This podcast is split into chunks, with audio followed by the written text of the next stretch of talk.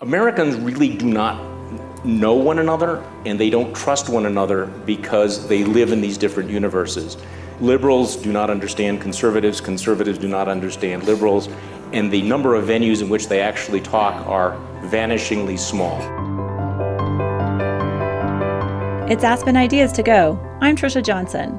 Charles Sykes talked with Americans of different viewpoints when he hosted the public radio show Indivisible. The program, about the nation in a time of change, aired over the first 100 days of the Trump administration. In today's show, Sykes talks about what he learned from his guests. Aspen Ideas to Go is a weekly show that features compelling talks from the Aspen Ideas Festival and other events presented by the Aspen Institute. The Institute is a nonpartisan forum for values based leadership and the exchange of ideas. When it comes to the environment, immigration, healthcare, and the news media, research shows our country is divided.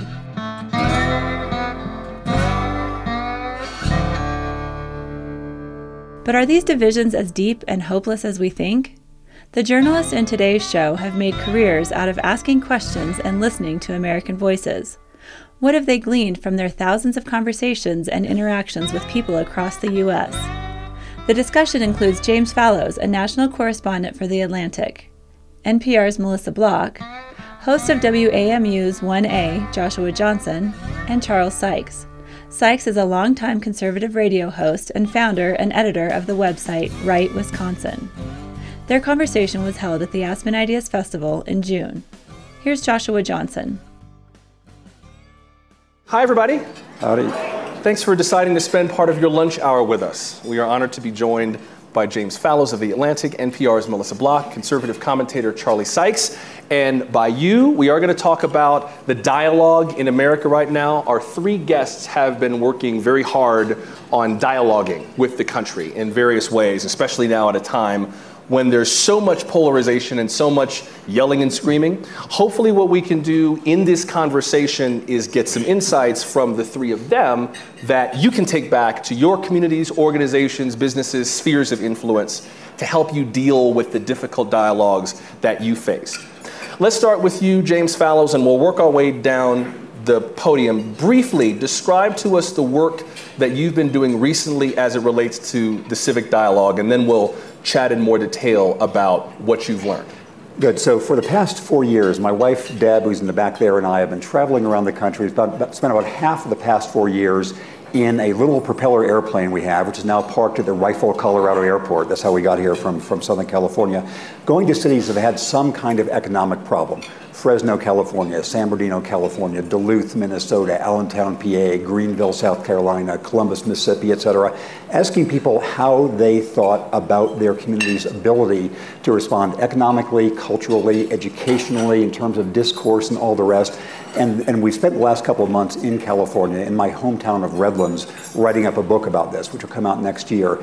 The central message we've tried to get across is not that things are good in the US because every problem we know of this Gilded Age exists from extremes of wealth and poverty to the opioid disaster to all the other things we're, we're well familiar with. But our main message has been that if you could somehow remove the part of your brain that was obsessed with national politics, you would find a much more constructive, practical minded, future oriented discourse. And I'll give 15 seconds to give one way I finally thought of how to, how to explain this. We all know as Americans or customers of the healthcare system that American healthcare has big problems. And if you listen to national discourse in the last five years, you would have thought this was a, a realm of white hot disagreement. People were so furious about Obamacare they couldn't stand it. That's what our national discourse has, has said. If you look at the congressional negotiations in the past couple of months, you see people actually are not furious about this. Only a few of them want a radical change, and most of them think, yeah, this is better than the alternative for all, all of its um, all of its flaws. So essentially, what we've seen on things ranging from educational adaptation to training people for new jobs to dealing with the environment to dealing with medical issues is that people recognize problems but feel as if the direction is positive rather than negative. And James, I would like us to talk more about what you have found in your journeys in terms of how people on more of a ground level, are dealing with these issues that's different from the way we hear about them in DC. But first, let's hear from NPR's Melissa Block. Melissa, what have you been working on?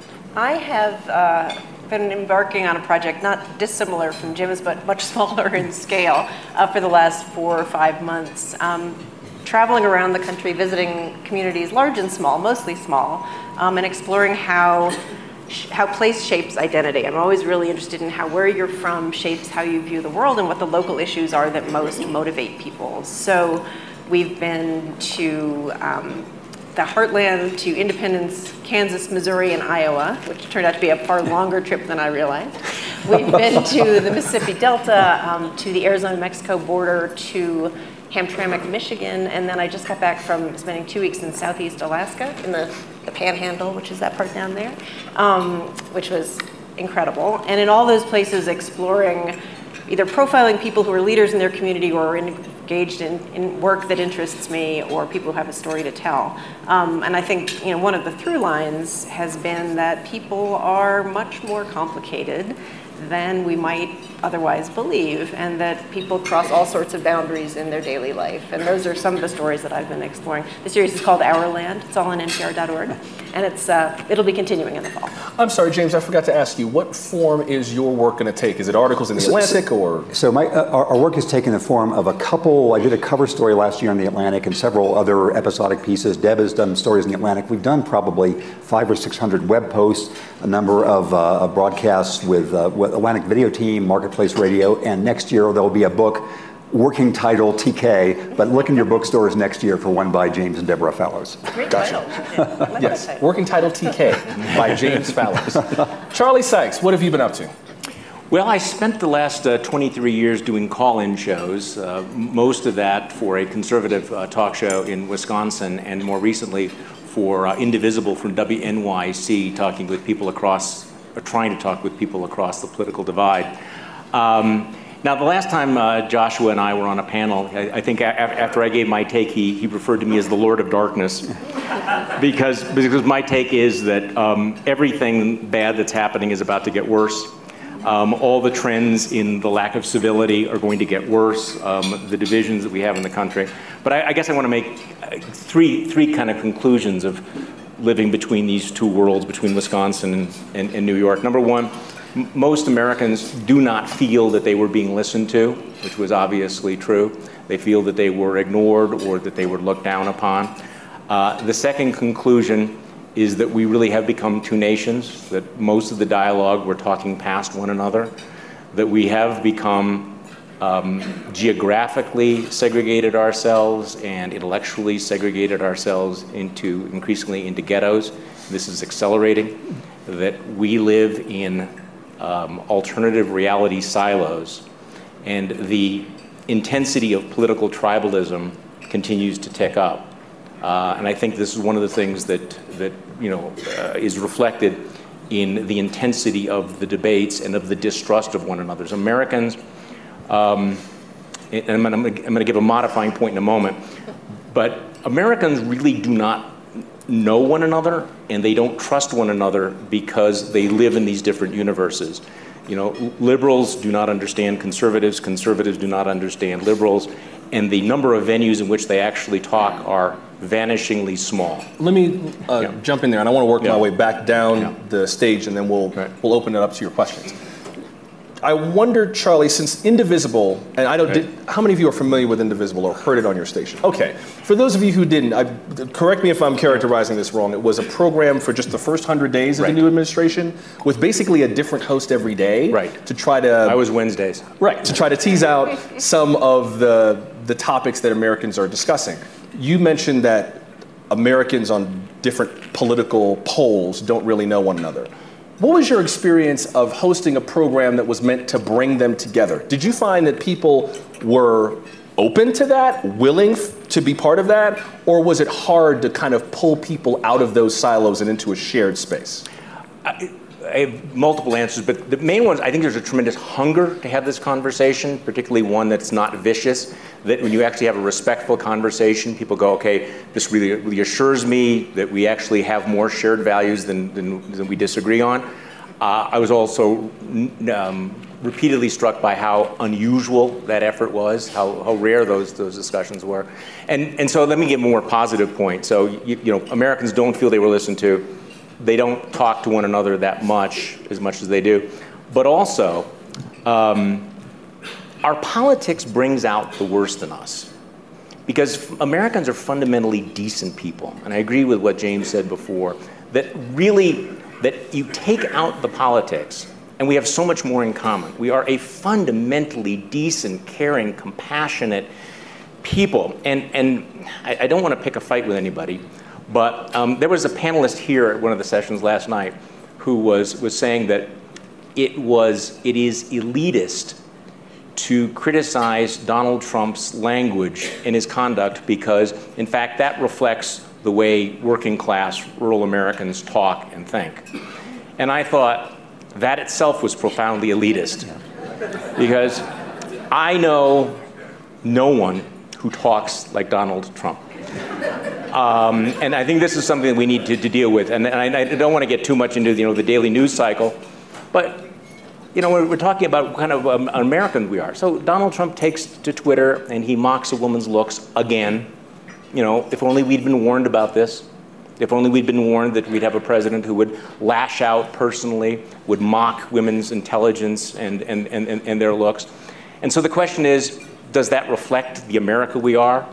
And this is the real paradox. Well, because, I, because most people, even people who voted for Donald Trump, would not allow their teenage uh, you know, kids to behave that way. But I am afraid that one of the things that we're up against in terms of the civility is for better or worse, the President of the United States is a role model, he's the role model in chief, and that his effect on our culture and the civic culture of decency and respect will be as damaging and profound as his effect on politics and government. Well, maybe that's a good place to come back to you, Melissa, and the points you were making in terms of your research, your reporting on NPR, and how complicated people are. I wonder if you learned anything from your reporting that might illuminate not only the complication, but also President Trump's appeal. I mean, he did win enough votes in enough places to become the president of the United States. Even though he didn't win the popular vote, he won enough electoral votes to, to seal the deal. Sure. What did your reporting learn? What did your reporting teach you about the appeal of President Trump, even through however complicated we are as a nation? Well, I mean, I should preface this by saying that originally, when I conceived of the series, I thought it would be much more along the lines of visiting communities and asking who they voted for and why. And I quickly decided that was really not interesting at all to me and that people were sick of hearing yes. about it. Um, what about that disinterested you ultimately? Because I felt like it was asked and answered and not terribly nuanced. I yeah. felt like those questions get a certain kind of answer that really don't reveal very much at all. And that the kinds of stories I was interested in doing were okay, let's talk about the hospital that closed. How did you feel about that? Right. What, if Medicaid had been expanded, would it have saved the hospital? What does it mean for your community? You can get, I think, far deeper into what people really think by going that way. That said, I, I keep thinking about um, one of the most recent stories I did, which is from Haines, Alaska. If anybody's ever been there, it's unbelievably beautiful, idyllic spot can't imagine, maybe except for Aspen, Colorado, a more beautiful place to be from. And it is riven by political discord. It's tiny, it's like 2,000 people, split right down the middle in 2016. Hillary Clinton got 374 votes, Donald Trump got 370. So they were four votes apart. Um, and there is an active recall campaign to recall three members of the local borough assembly. And it's gotten pretty nasty, largely on social media, which I think is another component of what Charlie's talking about people say things online that they probably wouldn't say face to face. So there is that element to it. At the same time, people have to live with each other. I mean, they go to the hardware store, they see each other at the post office. When the plane crashes there, as it did a month ago, I guarantee you that nobody was asking who they were supporting for president when they helped extricate the people from the wreckage. Um, small towns have a way of bringing people together.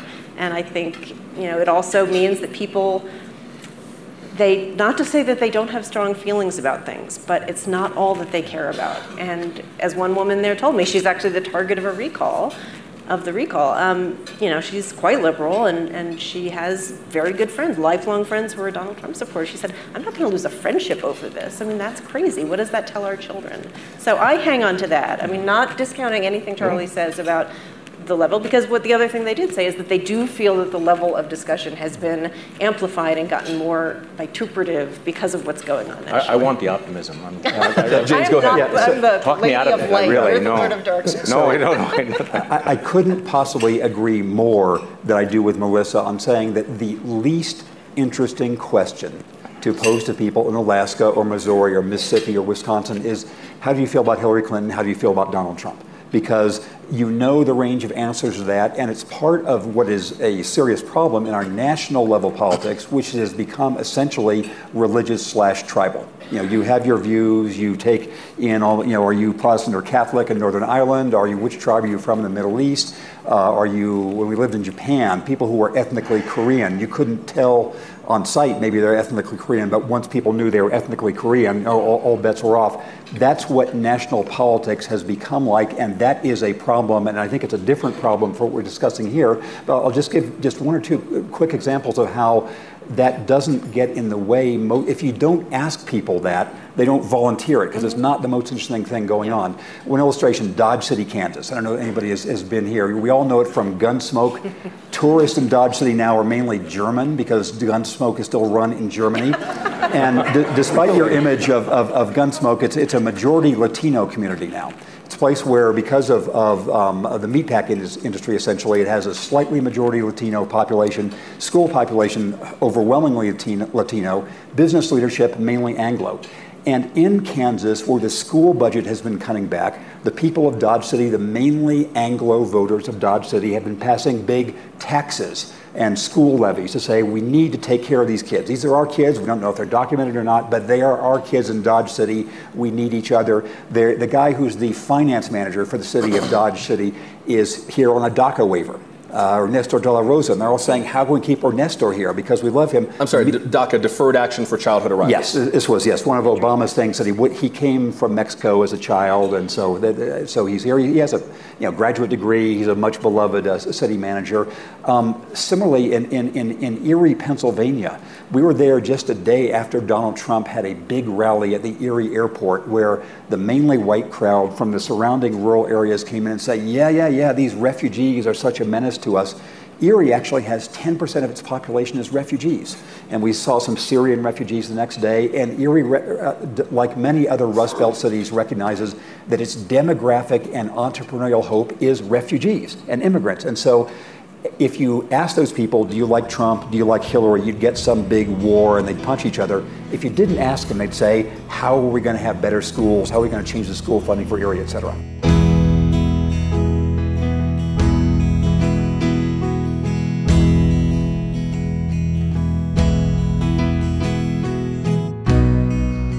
You're listening to a bonus edition of Aspen Ideas to Go.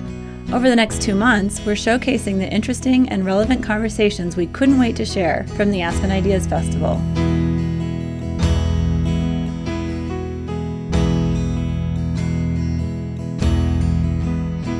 Find Aspen Ideas to Go on iTunes, NPR One, and SiriusXM's Insight Channel, Channel 121. When you subscribe on iTunes, leave us a review. It helps others find the podcast.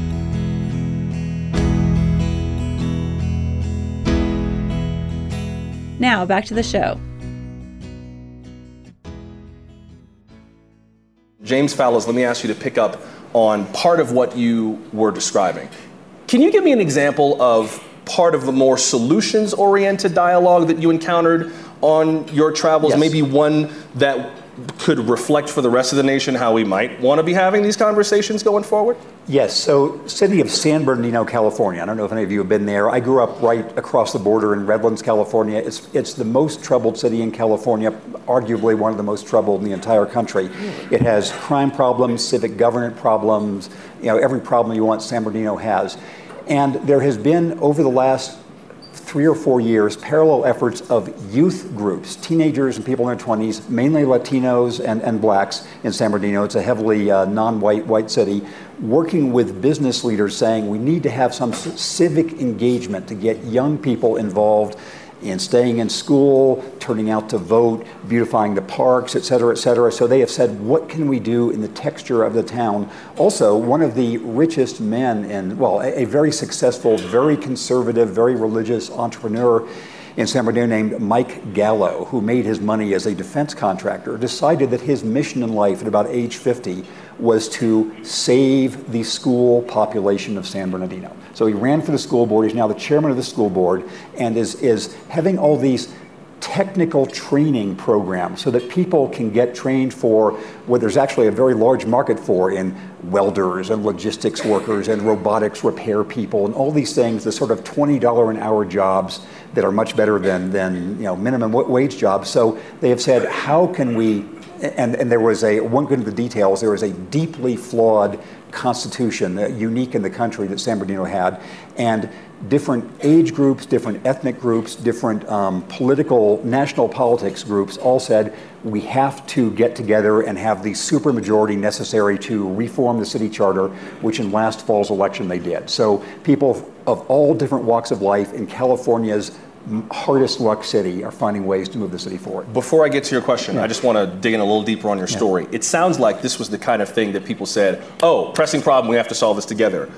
Was there a logjam? Was there a roadblock? It sound, the way you described it, it sounded like everyone said, oh, yeah, let's help these kids. What was the big hurdle well, that had to be overcome before that happened? It was uh, civic bankruptcy.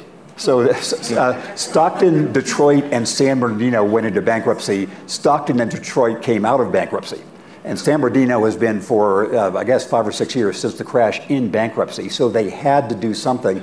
The heart of their problem was their constitution required them to pay their police and firemen on a scale equivalent to Oceanside, uh, Palo Alto, Carlsbad. You know, the richest cities in California, San Bernardino's salaries were paid. And so they were structurally just bankrupt. And so they were forced they were in receivership, and so they said we had to do something. The former mayor Pat Morris led an effort, and so that, that was the that was the trigger. So they had to put a lot of political yes. differences aside right. to just exactly. deal with the, the economic piece. Yes. Let's dive in with questions. By the way, I forgot to mention, feel free to direct questions to any of the four of us. I have been preaching all week, so I understand if you're out of questions for me, that's fine. I prefer if you send questions to the three of them, but if you have one for me, I'd be happy to answer. Hi, I'm Susan. I'm from California. And just looking back on what happened with the last election, I think that really the polarization and vitriolic discourse that we've all seen and none of us like had a lot to do with the two candidates that we had. And so I'm wondering do you think that there's any opportunity for the rise of a moderate third party when you're talking to America? Does the Lord of Darkness have to say? Yes. what say you, my Lord? I'm probably not going to shake that. Uh, said, you know, that, that, that is one of the most interesting questions because I do sense that there is this tremendous center right, center left sentiment out there. Unfortunately, in American politics, all of the gravitational pull is toward the extremes. If there was going to be a moderate third party, 2016 would have been the perfect moment for it. But there's two reasons that even I find a little bit of hope. Number one, um, what happened in France just recently, where basically you had Macron you know, came out, out of nowhere. He blew up the entire party system, invented a, a, a, centrist party, which has now completely rewritten the rules. Secondly, maybe this would be one constructive things millennials could do for us. Um, that, that, they, that they have no, um, uh, that, that, that they have no loyalty to the existing parties, and if the existing parties continue to be toxic, continue to discredit themselves, continue to be gridlocked, um, I can imagine, you know, the right moment for somebody to say, okay, would you like to try something different and actually solve problems? By the way, I just want to comment. James Fallows' point about the, solving the problems is an incredibly important argument for local control. To say, look, our federal government is dysfunctional. People who know one another will work with one another, will solve problems. So, for a lot of folks on both the right and the left, this is a great argument for why you have power perhaps devolved to the people, to lower units of government, to states, to be able to experiment with these things, because I think people work with one another, whereas what you're going to see play out in Washington over the next couple of months is a perfect indication of how we are now incapable of dealing with one another. James? Can I add a corollary? Oh, go ahead, Melissa, and then James. Now I'm assuming the role of the, the Lady of Darkness. um, in one thing that France does not have yes. is super PACs, yeah. and does not have Citizens United, and does right. not have billions of dollars arrayed against candidates. And they also have a very short election cycle.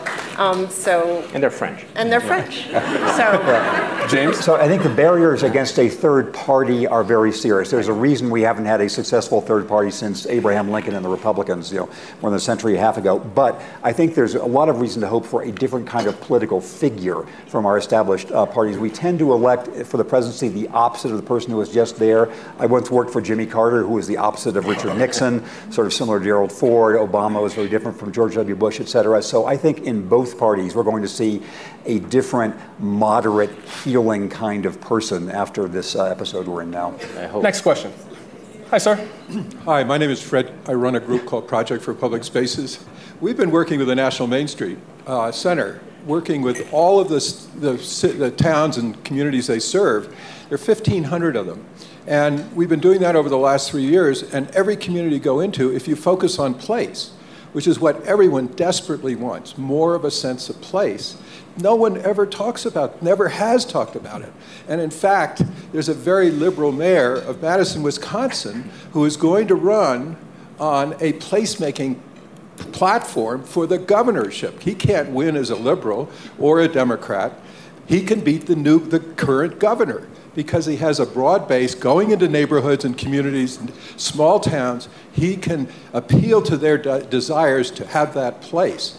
That's a great platform. Maybe Melissa. Thank you for that, for that comment. Melissa, maybe, Paul Soglin?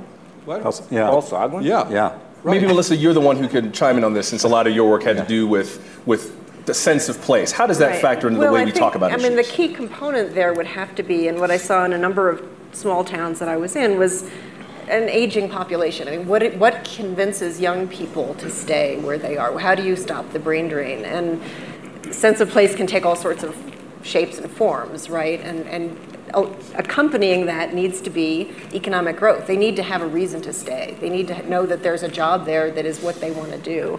And I saw it so many times in places that used to be vital, really interesting places. Mound Bayou, Mississippi, which was founded by slave, former slaves.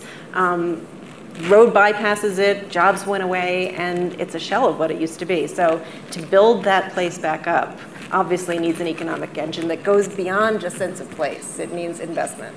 Could I, both you, Melissa, and you, Charlie, have mentioned generations and younger people. How much do you think that this better civic dialogue is going to hinge on the next generation? You mentioned the French election with Emmanuel Macron, who is this relatively new upstart, between two fairly well known players, Jean Luc Mélenchon on the left and, Jean- and Marine Le Pen on the right, but he's the new guy. Is this partly generational? Is that part of what we need to factor into the future of our civic dialogue? I, w- I would hope so. I mean, I would hope that's the way it would go, and I hope that James is right. By the way, that uh, in our political cycle, we, we we basically say, okay, we tried this, let's try something fundamentally different. So in 2020, maybe the American people will will vote for civility, will vote for decency and character, and all of those things.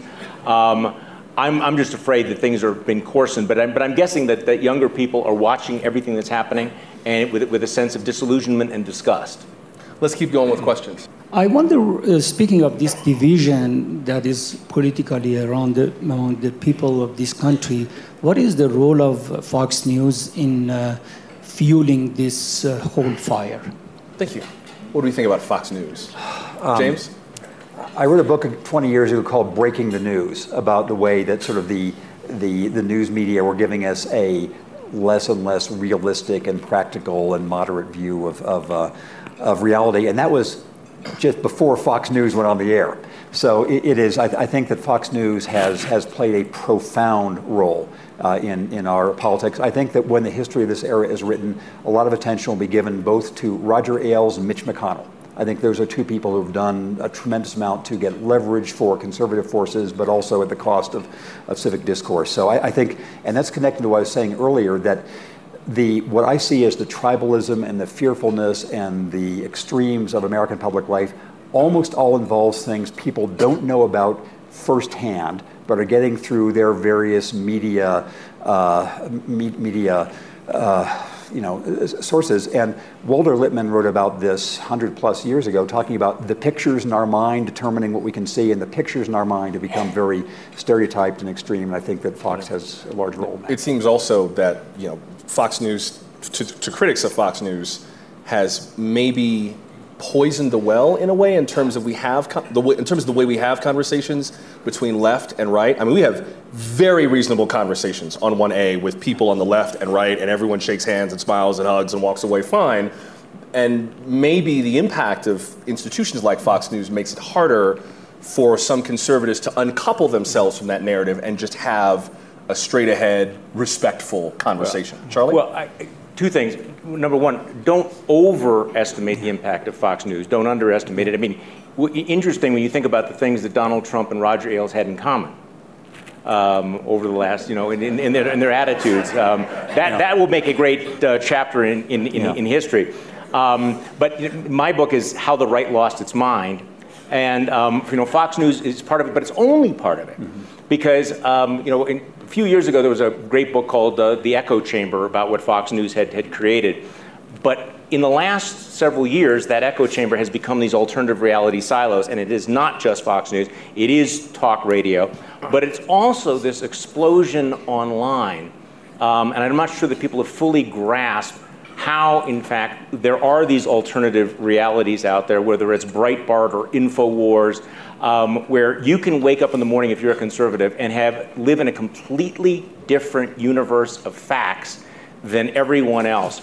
And this is one of the reasons why, and this is my, my the darkness thing. I actually believe that if um, if Richard Nixon had had this kind of a media ecosystem, he would have survived Watergate. Because you have 40% of the population who lives in this world of which Fox is part of, it's an, an important part, but it's only one part, where they have been immunized from any of this information. We can have the greatest journalism in America, and we are seeing some great journalism in America, but you have 40% of the public who um, has been programmed to reject it, to discount it, to ignore it. They will never see it. And so when Donald Trump attacks the media or he c- c- calls uh, the investigations witch hunts, you have uh, the kind of air cover that no president has ever enjoyed um, in, in, in our history. Maybe other countries have, have experienced something like this, but, but this is new for us.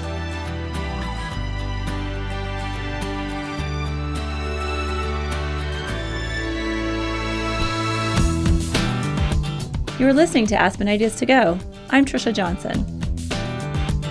Our featured guests are conservative radio host Charles Sykes, Joshua Johnson of WAMU's 1A, NPR's Melissa Block, and James Fallows of The Atlantic. If you like today's show, check out our podcast takeover series from the Aspen Ideas Festival. Journalist Michele Norris interviews New Orleans Mayor Mitch Landrieu. Comedian Pete Dominick sits down with Travon Free, who writes for the show Full Frontal with Samantha Bee. And USA Today's Susan Page talks politics with the producer of the Broadway hits Hamilton and Rent, Jeffrey Seller. Find these special episodes on iTunes.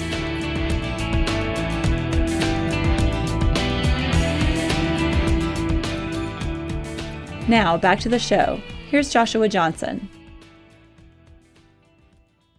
Let's get to our next question. Yes, ma'am. Hi. Hi, my name's Layla. I'm from DC, and, and kind of as a follow up to that question, um, I, I see a lot of hope too in my generation in changing kind of the way that uh, we solve problems and collaborate. But at the same time, we're running up against a lot of institutional failures. And um, in terms of having really productive conversations, how responsible is it for what is the responsibility of the media and social media to kind of provide a, a platform for everybody to say whatever they want whenever they want, or uh, to help people have kind of uh, these productive conversations that hopefully could lead to, to problem solving and not problem creating? It sounds like, I just want to clarify your question. It sounds like you're asking what's the role of media, you said media organizations and social media. I mean, both. Yeah, both. Both the, the media. I think there's kind of a if it bleeds, it leads mentality, and it's it's a little sexier to uh, tell the story of, of kind of failures. But how can we tell the story of successes, and how can we leverage both media and social media to kind of go against what, what we're seeing now, which is kind of a negative use of uh, you know some of these platforms to reframe things as more of a positive. So how, um, how can we leverage view. media to reframe these conversations more positively? I mean, I think what you're asking is sort of how do you pierce the bubble in a way? I mean, how do you get through to people who don't want to listen? And I wish I had a great answer to that. Um, I'm thinking, I'm still going back to my, my trip around the country, and we were at a, of all things, a 4 H soup supper in Independence, Kansas. You cannot imagine a more all American venue. And all we were doing was asking kids about what's in your crock pot. Um, and, you know, got some great answers. But we overheard one of the kids say to the kids that standing next to him, um, don't talk to them. You can't trust the media, not even Fox News. And this is a 12 year old kid. Um, where does that come from? A 12 year old kid who said that? Who said that? Not to us, but we overheard him say it to the kids standing next to him. Who taught him that? Well, there you go. I think, I mean, the flip side of that is, and, and to toot NPR's horn here a little bit, um, that we have seen huge audience growth, as a lot of news organizations have in the last year or so. And I think that there is an appetite for people to seek out information that feels as unbiased as might be possible in this current climate. Um, I don't think it's a lost cause, and I think there's a huge appetite for that. I really do think that's a space that needs more voices to fill it. Um, can I just so, ask? Can I just ask a quick question? Uh, audience participation here, and then we'll we'll keep going. I, I think James, you wanted to chime in, so I'll, I'll let you chime in in one second. When we talk about the media, who are we referring to? Give me some suggestions. Who do you think we're talking about? When you think of the media, who do you think of? The New York Times, Wall Street Journal, CNN, Fox, MSNBC. Say again? Every, everything. The Washington Post, NPR, Vice. Really? Who else? Politico, Slate. Say again? PBS. Okay. Are, local media, like local TV newspapers, how many of you, by and large, by show of hands, would say that by and large, of the organizations we just named, you trust them to help lead our civic dialogue, that you do trust them to help lead that civic dialogue, by and large. And how many don't? Okay, all right. Vast majority of the hands went up for those who do trust those media organizations to lead that civic dialogue. James, go ahead. I was going to have a parallel point, uh, not about the media, but about generations, about younger generations. One of the things that is really striking tra- traveling around the country is, on the one hand, the long history of the United States is of smaller areas depopulating. If you take either the states of Texas or South Dakota, over the last hundred years, most cities, most counties in all, both of those states have lost population every single census because there's been a, a collection in, in larger and medium-sized cities. But across the country, you see case after case, for example, in Allentown, PA, with a devastated downtown, of companies deciding they want to move their headquarters back into downtown because young people working for them want to live downtown. People in Fresno, California, also a terrible downtown. There's a young tech community there trying to rebuild it. I could go on for hours about Erie, Pennsylvania, and the, the young people people there. But just that uh, Sioux Falls, South Dakota, people moving in from smaller parts of the prairies, thinking that Sioux Falls is big enough to do what they want, but not not uh, threatening. So I think it's been really interesting to see people in their 20s and early 30s thinking that they can remake some of these places that have been troubled. Could, I, could I, just follow up on that? Yes, then we'll get to I, our next question. The, the, the, question about the media is immensely important, and, and I, don't, I don't want to give it short shrift. But there's another element to this that I think we have to be honest uh, about, which is that you know we, we've had you know issues of credibility. We've had fake news before. We've had politicians who lie before. Um, we, we've never actually though seen an electorate that's been willing to accept this. Um, there's a professor from Yale who just came out with an article I can't get out of my head. He says we are not in a constitutional crisis in America right now. We're experiencing constitutional rot. And by that he means that we have that a lot of the norms and the standards and the traditions that we've relied upon in this country um, are apparently paper thin. And that a lot of Americans do not have an appreciation for American history. They do not understand the Constitution. They do not understand why we have these norms. And at some point, yes, the media has a responsibility, but so does the public. We, we really desperately need to have a public that, that actually cares about whether things are true or not, um, that, that actually is, is civically, has civic knowledge. The educational system in this country needs to go through a period of introspection. You know, do Americans know civics? Do they know our history? Do they know why this matters? Do they teach history? I mean, what, what is the price that we're paying for having an electorate that is historically and civically illiterate? And of course, nobody in politics wants to say that I need you people not to be so dumb. Um, but but, but there is a point at which a lot of the assumptions that we've made, you know, that if, if a person behaved in this way, this is the way the American public would react. Well, that's been broken. And so that's a media problem, but I think it's also a cultural and a civic problem as well. We got about 15 more minutes. Let's see if we can get in as many more questions as we can. Yes, ma'am. Hi, I'm Hillary from Miami, Florida. Um, the gentleman just uh, said something about Fox News and whether you're Democrat or Republican. The breaking news today is the false news of CNN. Jeff Zucker and uh, the, the reporters that they are just going for ratings and um, they are in the collusion. And so, why don't we touch base on the fact that CNN is just going for ratings and uh, they they're not really, you know, they're chasing something. Can I push back on your comment just a little bit? Yes. I believe everybody's going for ratings, even NPR. We want to be your number one source for news too. I do, though, I think, take her point in terms of ratings being the end instead of a means and what that does to the civic dialogue. That it's basically about greed rather than about democracy or our civic sphere. But for that matter, I'm not sure what we can do about that other than to change the channel.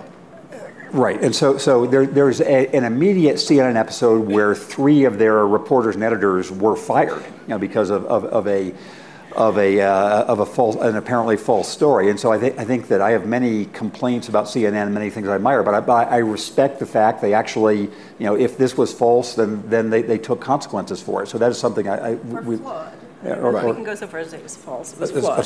flawed. Right. So, yeah. so um, without getting in, into, into the details of it, I think a problem of cable news in general over the last 20 years has been a spectacle mindedness, knowing that people will watch, if, if they're not showing something spectacular at that moment, whether it's a terrorist attack or a hurricane or the latest scandal or whatever, people are going to go someplace else. And so that means that it's as if everything in our public life is, is with the volume turned up to max all the time. Mm. It's, it's permanent emergency, which makes people feel worse about life, about politics, about everything else. Charlie? Well, okay, I don't want to. I'm not carrying water for CNN because I actually work for MSNBC. So, um, um, and, and, this was a disastrous mistake by CNN. I do think they took responsibility mm-hmm. for it, but it has been weaponized by um, by the Trump supporters. This is by the, you know, my number one piece of advice to the media is, you know, get it right because your credibility is really at stake. But also, what, what then are the consequences for fake news or falsehoods? We have a president who lies on a regular basis. And many of the people who are upset with CNN are willing to accept his lies. We need to have a standard that we apply to everyone. So is CNN fired the people who got it wrong, right? No? What, what do we do about the other people who get it wrong? Let's keep going with questions. We'll, and let's try to keep the questions and answers as brief as possible because we're low on time. Yes, sir. I would just like to propose a friendly amendment to Mr. Fallows' otherwise excellent analysis. um, I, I, think that it's, it's not necessarily helpful to describe it as a kind of religious pluralism that's taking place in Washington. Um, all over this country, we have religious groups who are working together, particularly at the local level, to affect positive change. And they, they actually are furnishing us a model of how people with divergent worldviews can come together and make a difference. Uh, to that point, I, I would recommend part of what Senator Chris Coons from Delaware said during the opening ceremonies along that line about how he found bipartisanship with members who were far on the opposite side of the spectrum because they were able to kind of have a meeting of the minds or the spirits, as it were, and that humanized them to one another. James? Uh, yes, and briefly, I, I agree. And, and, around the country, we've found faith based organizations to be of profound importance in settling refugees, and in ameliorating disagreements and problems. So I agree with that. I was trying to suggest something where, where for purely doctrinal, sectarian. unprovable sectarian reasons you hated somebody or agreed with somebody. So I guess tribalism right. would be the other way to describe this. I want before we get to the next mm. question, I have to ask was because we're beating up on yeah. Fox News a lot. Yeah, they deserve it. P- Fox. How do we deal with the people who like Fox News? We can't.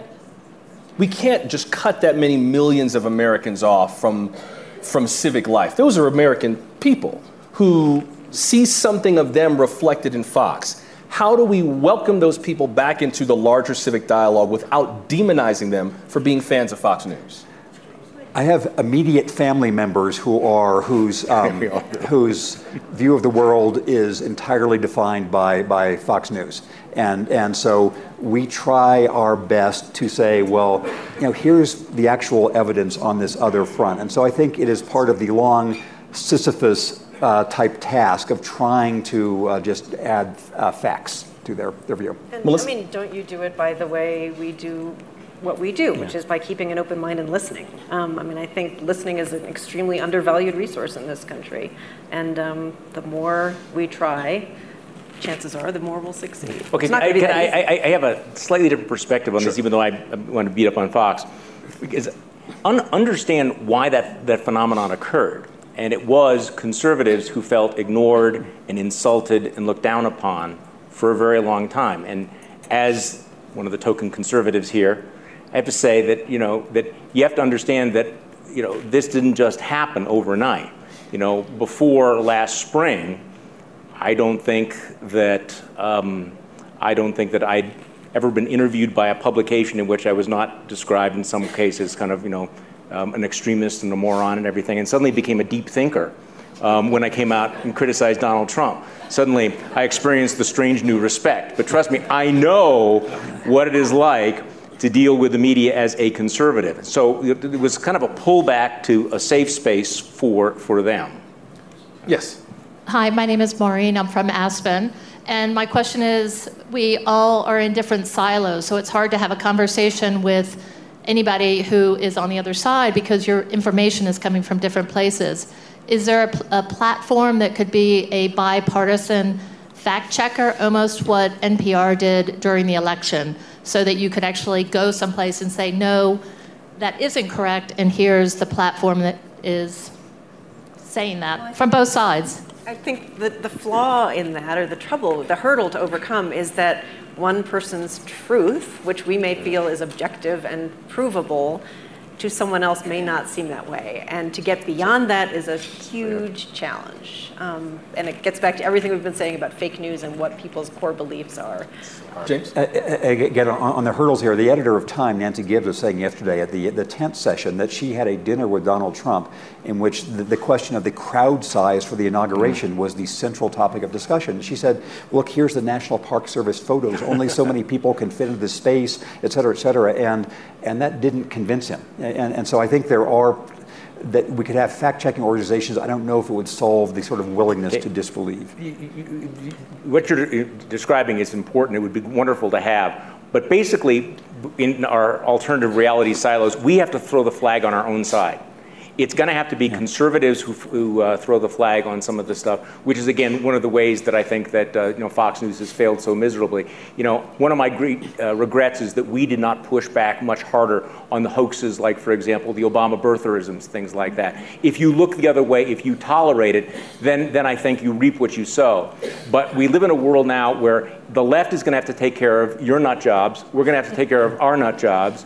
Um, we're going to have to correct our faults and you know to establish that level of credibility. But there's not a lot of incentive. There's not a business model for calling calling your own team out. I would also just suggest before we go to the next question, I, I have found it's a lot easier to show people new information after you've listened to them and heard them out and understood what's at stake for them. Uh, I said this during the session on Tuesday, but John Maxwell once said, "People don't care how much you know until they know how much you care." That's exactly. Because then the thesis of the conversation goes from "you're wrong" to being "I hear you." Oprah Winfrey on her very last show, she said every single guest she ever had for 25 years all basically wanted validation. They wanted to know, do you see me? Do you hear me? And does anything I say mean anything to you? I think a lot of the people that I've encountered who feel ignored feel like they don't matter, feel like they are invalid, literally humanly invalid. And I find that validation opens tremendous doors and then gives you permission to teach, to correct, to challenge, to be incisive. But until people know you care, why would you listen to somebody who doesn't care about you? Let's keep going with questions. Yes, ma'am. I'm curious if your conversations revealed anything about this disconnect between people's economic self interest and the way they cast their vote. Uh, I'm from Kentucky, which had the largest Medicaid expansion in the country. A half a million people added, overwhelmingly voted for Donald Trump. And I'm just wondering if you're getting any insights into that. Was, is, are people defiant about it? And is there any kind of uh oh factor happening now? Let's see if we can get one quick response to that, and then we'll have to wrap up. I mean, I think, you know, there are so many different ways to slice that. I mean, I certainly can think of examples. Kansas, for example, which lost its hospital in Independence Medicaid expansion likely could have helped to save it. And there are very conservative members of the Kansas legislature, including the, the, from that district, who now think, well, that was dumb. That was a really bad mistake. I mean, here are the net effects of that on the ground. Um, that said, there, there are plenty of people who don't necessarily see the connection between policy writ large on the national level and how it will affect them. Although, with the healthcare overhaul now, we're seeing those numbers pretty clearly, I think, where people are realizing There's- what it means yeah. for them and how it intersects with the national There, plan. there's another dynamic, which is in, a local Wisconsin politician that actually taught me this. He said, realize the number of people who live, live off of, subsist on, subsist on $38,000 a year. And they, work hard. And what bothers them the most is their brother-in-law and their sister-in-law who's on food stamps or on SSI, who they feel is, um, is, is, is loafing, mooching off, and the resentment of that is so intense. Um, the resentment of, and this is part of the, the appeal of the attacks on illegal immigration. So you would think these are, these are lower working class people and they should be you know, supporting policies that would advance them. But that politics of resentment and the fact that they live it, we, it, it's all intellectual for us. In, but if you live in a world where you are working and you're playing by the rules and you see people in your community who you think are getting these benefits that they don't deserve, that frankly accounts for a lot of those votes, and I don't see that changing anytime soon. Before we wrap up, I just want to say I appreciate all of the questions and comments that were shared. Before we go, give us something that we can all take back to our communities, organizations, businesses, various spheres of influence for when we are in the heat of these dialogues. It can be very easy to intellectualize over your lovely lunches here at the Hotel Jerome. But when you're in the middle of it, all of that goes away.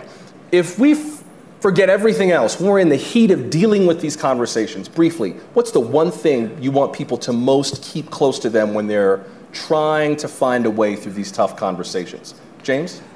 When uh, Alexis de Tocqueville wrote his famous Portrait of America two centuries ago, he emphasized the fact that it was a nation of communities and civic affiliation and people who could deal with each other and work things out. And that is still the country that we have seen. That if people can separate themselves from the increasingly tribalized and, and, and bitter divisions at the national level, we are still that people. And so realizing that, that it is possible to solve these things na- uh, locally and hoping that example can spread upward. Melissa? I would say figure out the places where you have common ground. And that means expanding your own bubbles, um, s- stretching outside your own spheres and looking for places and voices that you might not or- ordinarily be exposed to or take into account in your daily life. Um, I get back to the notion that I said at the beginning we, we contain multitudes. I mean, it's very easy to put people into boxes. And as you probe a little deeper, you realize that there are a lot more dimensions to most people. Charlie? What they said. There you go. Say, no, no. That- that- that we're, better, we're better and we're bigger than our politics. We invite you to please keep the conversation going at Aspen Ideas. You'll find more sessions online at aspenideas.org with Charlie Sykes, Melissa Block, and James Fallows.